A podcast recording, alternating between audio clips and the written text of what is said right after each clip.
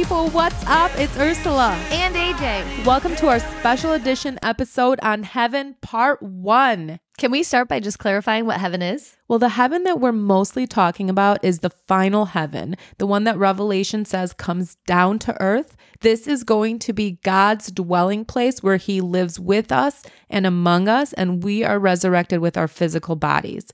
But in the first line of Genesis, it says that God created the heavens and the earth. So we know that there's multiple heavens, and we also know that through the Apostle Paul, he said, to be away from our body is to be present with the Lord. So we know there's a current heaven, but we also know that the final heaven isn't here yet because the Battle of Armageddon hasn't happened yet.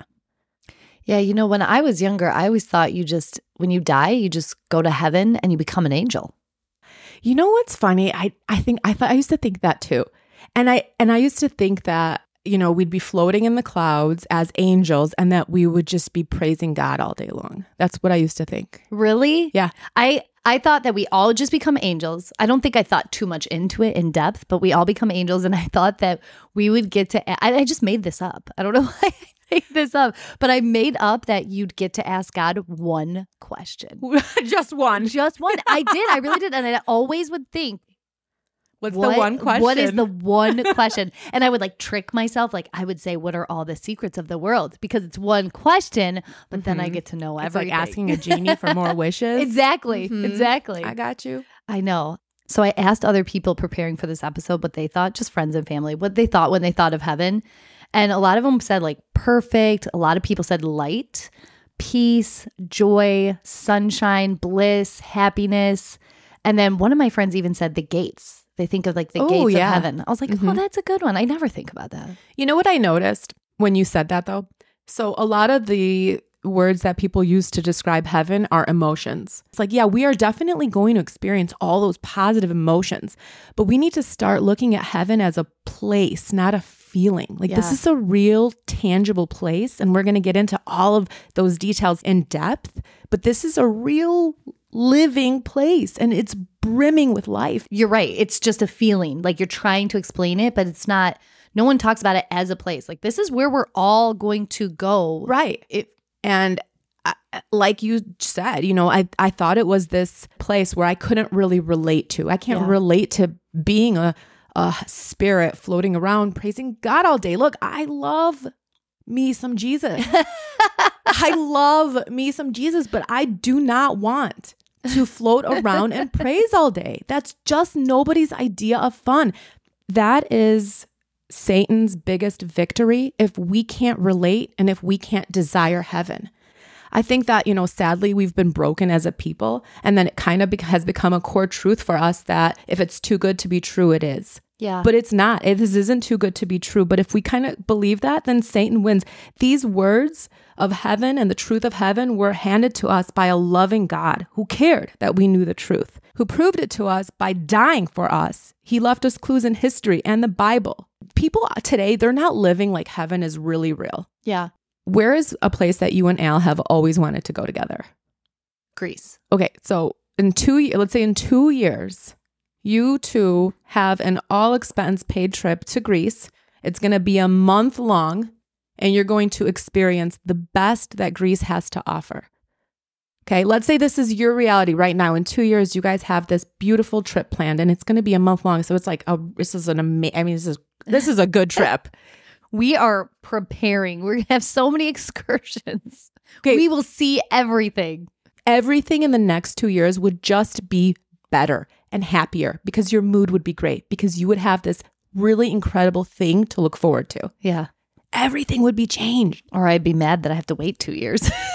Exactly. That's true. You yeah. would be. You'd be like, come on, let's go, let's go, let's go. You'd start having countdowns. And that's what heaven is for us.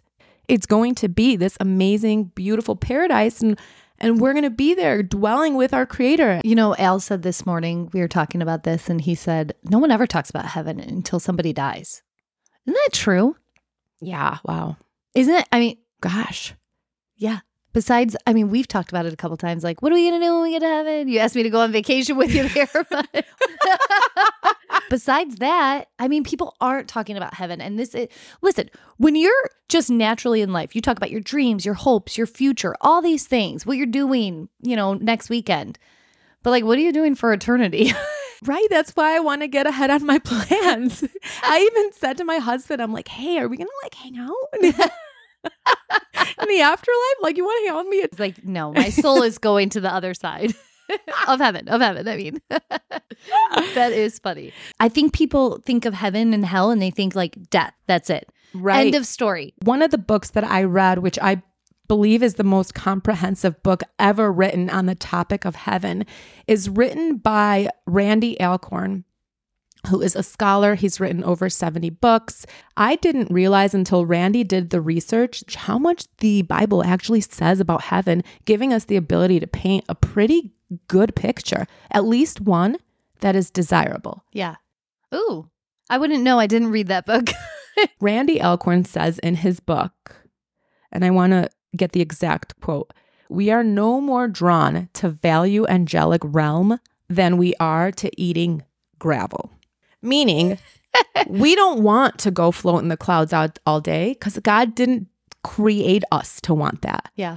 And to think that the culmination of his entire creation, of all of everything that he has ever spoken into truth, to think that the culmination of that would be a boring existence. All that, all this for that is so funny. You know, yeah. It is so funny. That's not at all what he wants. You know, it's so funny to think that we somehow let ourselves believe that. Yeah. You know, there's. And how we'll always say things like, thank heavens, or, oh, heaven on earth, and this is heaven. Like, we relate it to something great, but then we never want to talk about it. We never want to go over it.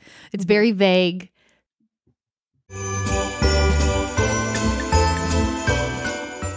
A J, guess what's coming up? What? Christmas. And you know what that means. I don't. Family. Here at TOL's Podcast, we love families, but we recognize that we don't always have things to talk about. As our Christmas gift to you, we're releasing an episode a couple days before Christmas on the reliability of the Bible. Arm yourself with talking points about the most important book that exists on earth, on the holiday that started it all. Happy birthday to our man, Jesus Christ, and see you December twenty-first.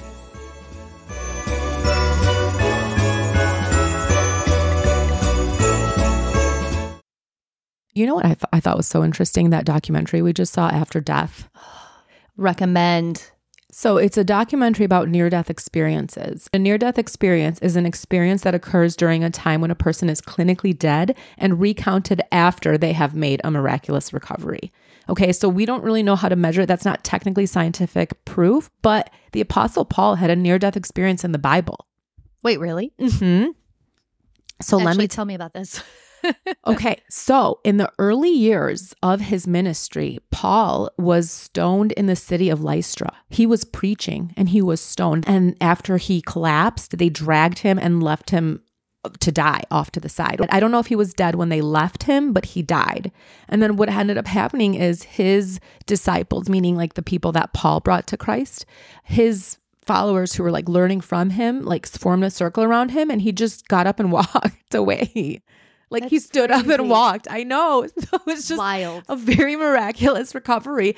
But he didn't write about it until fourteen years later in Corinthians. He said that it was a paradise and that he heard things too sacred to be put into words, things that a person is not committed to speak.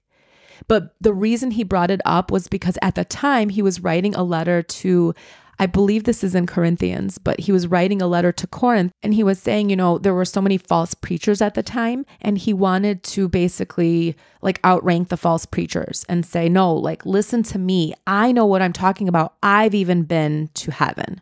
Like, I've seen it with my own eyes. So I thought to myself, okay, if the Apostle Paul can have a near-death experience, yeah, then obviously these are... it's okay to talk about them. So Raymond Moody was a doctor. I liked it. He was also agnostic. Just going to throw that out there. I love, I love, fun fact. I love throwing out when somebody didn't believe in Christ and then suddenly did through their research. Yep. Love that. Okay. So Raymond Moody's a doctor, a scholar, researcher. He published the first book on near-death experiences because through his work, he was hearing more and more stories about this. And he was like, I've got to put this into research. You know, I've got to document all this. Raymond Moody said that through his research, there are a lot of common elements to a near-death experience. And not everyone experiences every one of these, but there's about fifteen that he saw repeat themselves over and over and over from people who had near-death experiences. So first, um, or I'm just going to name some of them, but um, uh, okay, hold on, where am I? Where am I? Where am I? Okay. People basically say that the first thing is that, and this one appears the most, is that it's impossible to describe. That people, and one woman said it this way, I only know three-dimensional words to describe things, but what I saw was not three-dimensional. Yeah, I came across something like that too. Not that explanation, but same thing. Like, Im- Isn't that so cool? You're so weird. I love it. I was trying to like do the galaxy sounds like, whoo. I wish people could see you. Okay, they hear things after they're dead. So let's say you were on the operating table and your heart has stopped, your brain has no activity, so you're clinically dead. Yep. But yet you were able to, after coming back to life, tell the doctors conversations about stuff that they talked about when you were clinically dead. So that's another thing that was common. Al- almost all of them experience going through a tunnel. I got that too. I got that too. A feeling that is out of the body, meeting other people, mm-hmm. which is very cool. Um, feeling like they still have like a shape to them. Does okay. that make sense? Like they're yeah. still like, they still take up space. space. Yes. Yeah. Okay. Um, a being of light. Yep. You got those same things I have. Okay. And then, uh, and, and I'm just going to end on this one, but a life review also came up. Got that one too. Mm-hmm.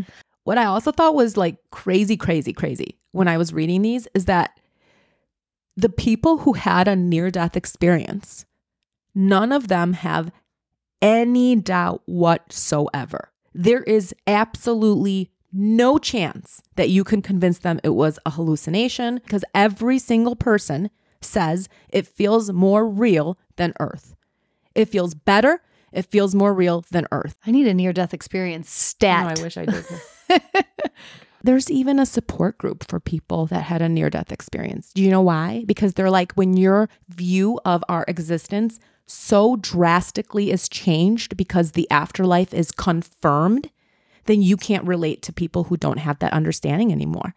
Because I all, feel less than right now. Because all they want to live for is... But here's the yeah. thing. You don't have to experience it to believe in it. And that's where I want to get everyone listening. But I want to, Ursula. Well, but you will. You will. You will. Okay, can I yes, tell you... Yes, tell me the story that you've been trying to tell me this whole time. The whole, yeah, zip I've been trying lips, to tell Ursula this story the lips. entire time. She won't let me. Okay, so... That book you let me borrow, the well, gave me, it's mine now. Uh, the, it's Imagine Heaven. I think it's by John Burke, right? Imagine yep. Heaven. Okay, John yes. Burke. Yes, I didn't bring it. Sorry. Um, I read this story in there and then I researched it because it was good. So it stuck with me. It stuck with me. Okay, so just wait. Okay, go. I'm sweating. I mean, you've been leading up know, to this know, story I know, I know, this whole time okay. and now you're like taking your time. I know, I know. So there's this woman. And she was blind since birth. She's her name was Vicky, and at twenty-two years old, um, she was singing at a she was singing at a nightclub, I think in Seattle. Um, she got a ride home from this nightclub. The driver had been drinking, and they got into an accident, and she was thrown from the van. So after she was thrown, she had an out-of-body experience and was above her above the accident, and she just remembers seeing the van like crumpled. And then all of a sudden, like nothing, she doesn't remember the ride to the hospital. All of a sudden, she's at the hospital and she's hovering on the ceiling of the hospital bed. Now, this woman is blind since birth.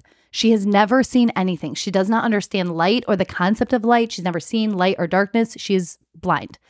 So she is above the operation table and she can give detailed description of, she remembers the doctor working on her, a woman working on her. She had a cut in her head. She saw blood, even though she can't describe like the color of blood. Oh my gosh. She saw blood. Wow. And she's describing these things that are really like she's disoriented because she's figuring it out. And you have to read the story to understand. She like figured out it was her because she realized like, okay, I'm hovering above, mm-hmm. and she came to, but she felt a feeling of like free. So then she goes and she's describing things about the doctors, about the metal table. So she goes above the ceiling, or she goes through the roof of, of the hospital. And all of a sudden, like you said, she's going through a tunnel, a dark tunnel. And she has this feeling of being free. So she gets to the end of the tunnel. She hears music, and it's, it's, worship music. It's praise. It's music praising God. So when she gets out of this tunnel, there's like bright lights, and she sees five, I think it was five people that she knew from, from Earth. Uh-huh. So it was like two childhood friends, two caretakers, her grandmother. So she didn't get to speak to them because there was like a radiant light. And she, explaining this experience, she was saying how everything was love, like everything. There was like, again, that, there's yep. no words to oh. describe it, but everything was like light, and she was like a, a, a being. She wasn't like a physical body. She was like a, a beam of light. And then there was even a more radiant light, brighter than all the others, and it was Jesus. And so he hugged her. Oh.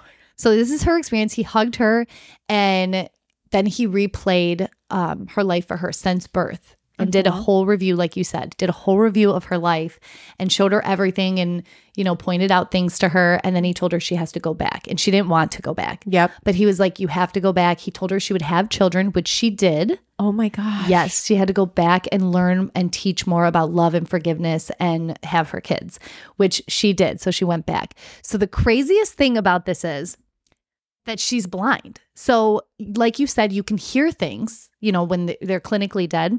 But she has never seen anything, and this woman could give detailed descriptions wow, of things yeah. she's never experienced in her life. Uh-huh. And Proving. so she was part of this study. So this professor, uh, I think it was, it, uh, yeah, this professor at the University of Connecticut, his name was Kenneth King, Kenneth Ring, sorry.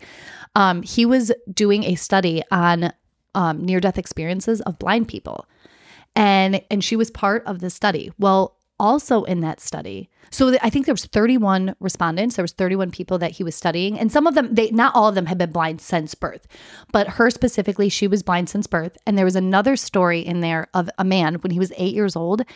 He had a very similar experience to hers, and he was blind since birth also. And he hovered above his body. He actually had pneumonia, and he was dead, I think, for four minutes. But same study, but they said that he hovered above his body, and he gave a description of his his roommate, because he was in a, a school for the blind.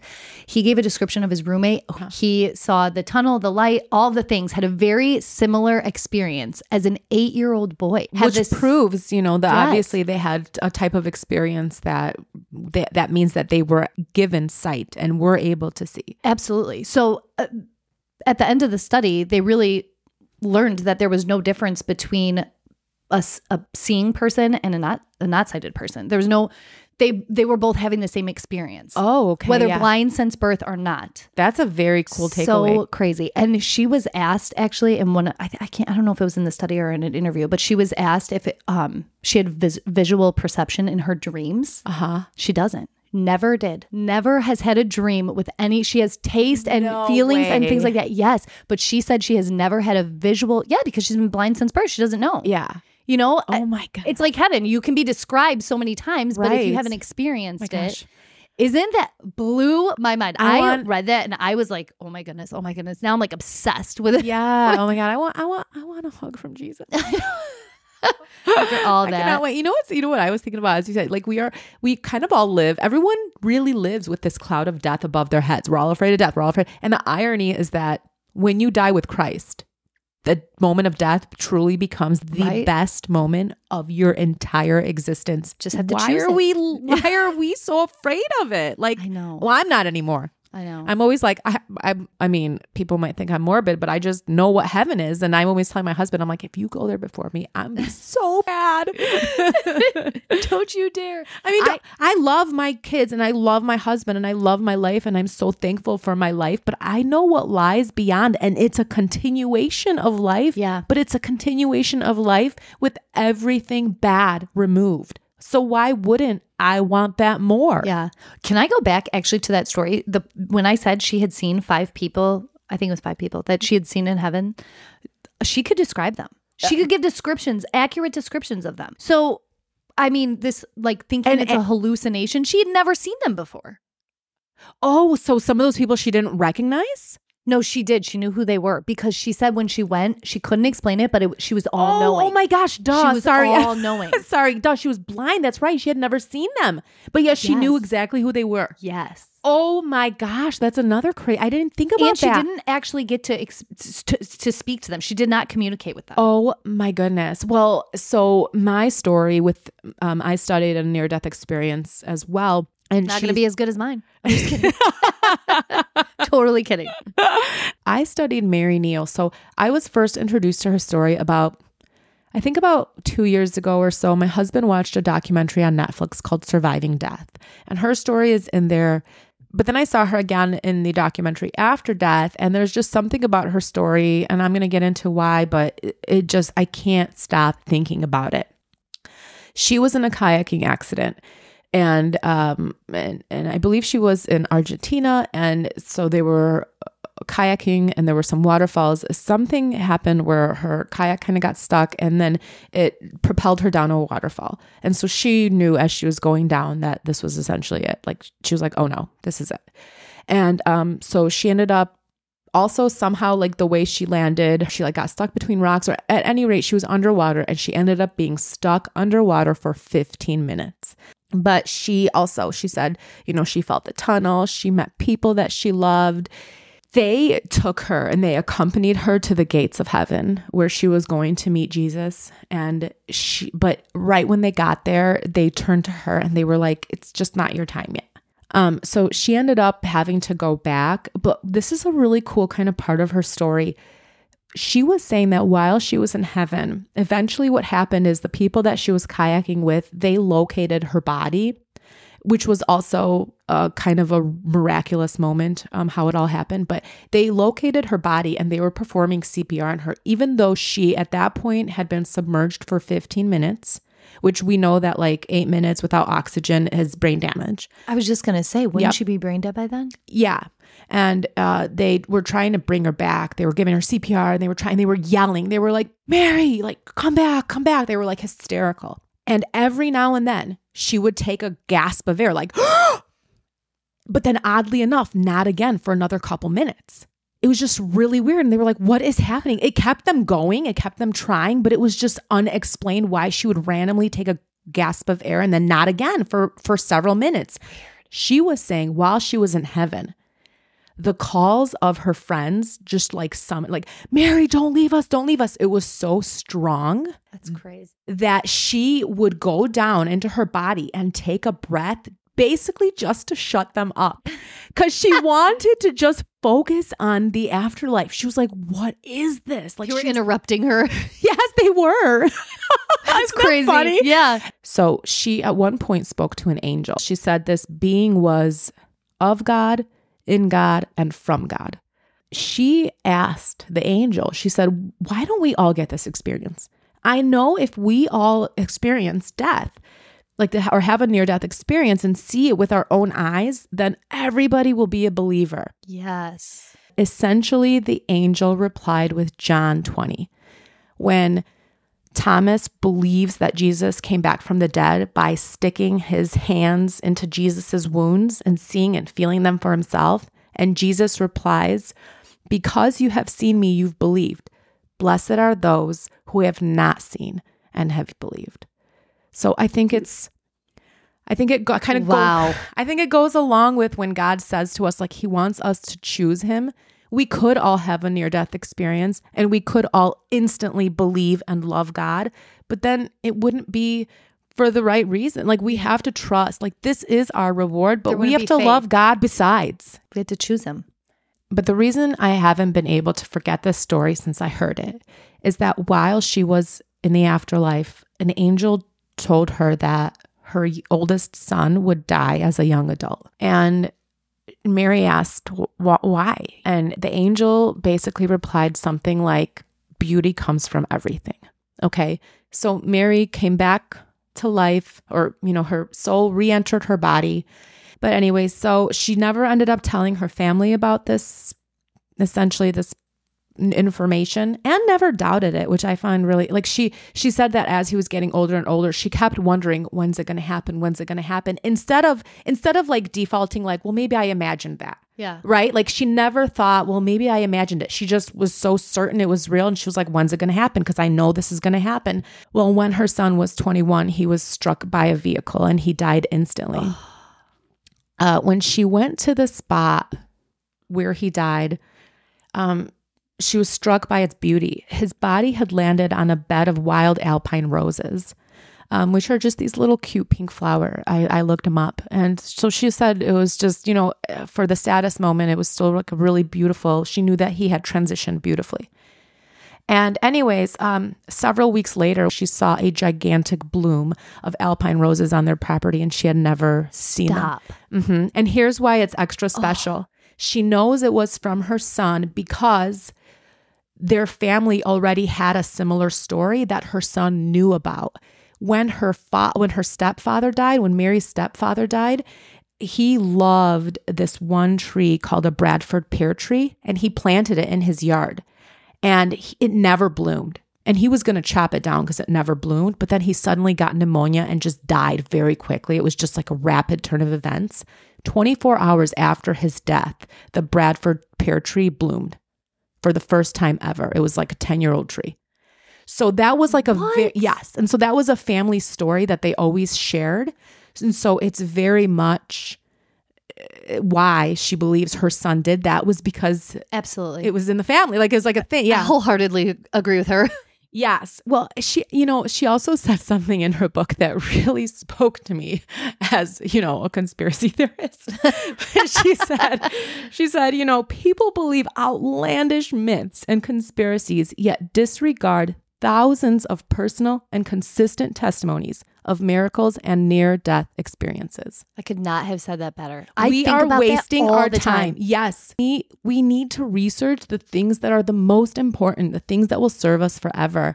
We're going to link a bunch of near-death books that we have personally read over the years on our social media page. Definitely go check these books out, guys. They will change your lives. For sure. Absolutely give them a read. They were, they're so interesting. Even if you're skeptical, they're it's a, it's a good read. Yeah. Absolutely. And Alex, listen, Alex has converted for sure. He used to not believe. Well, I always think he believed, but he wouldn't admit it. But he, I'll tell you, he believed in all the crazy things, all the conspiracy theories, all the, I mean, I don't know if they're all conspiracy theories. They're not Alien, all conspiracy theories. What's it, what's it called? The Loch Ness Monster. What's the, what's the Bigfoot? Bigfoot. Oh my goodness. He loves Bigfoot.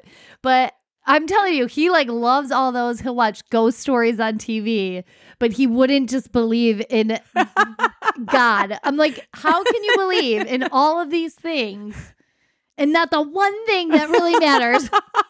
That's funny. Seriously, let's end it on that.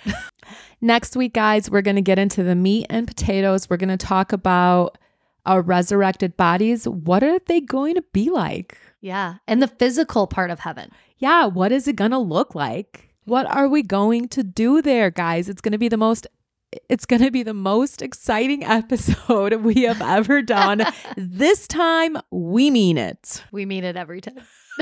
We mean it every time. We hope you guys have a beautiful day. Thank you for joining us. May God bless you. And may the Spirit fill you.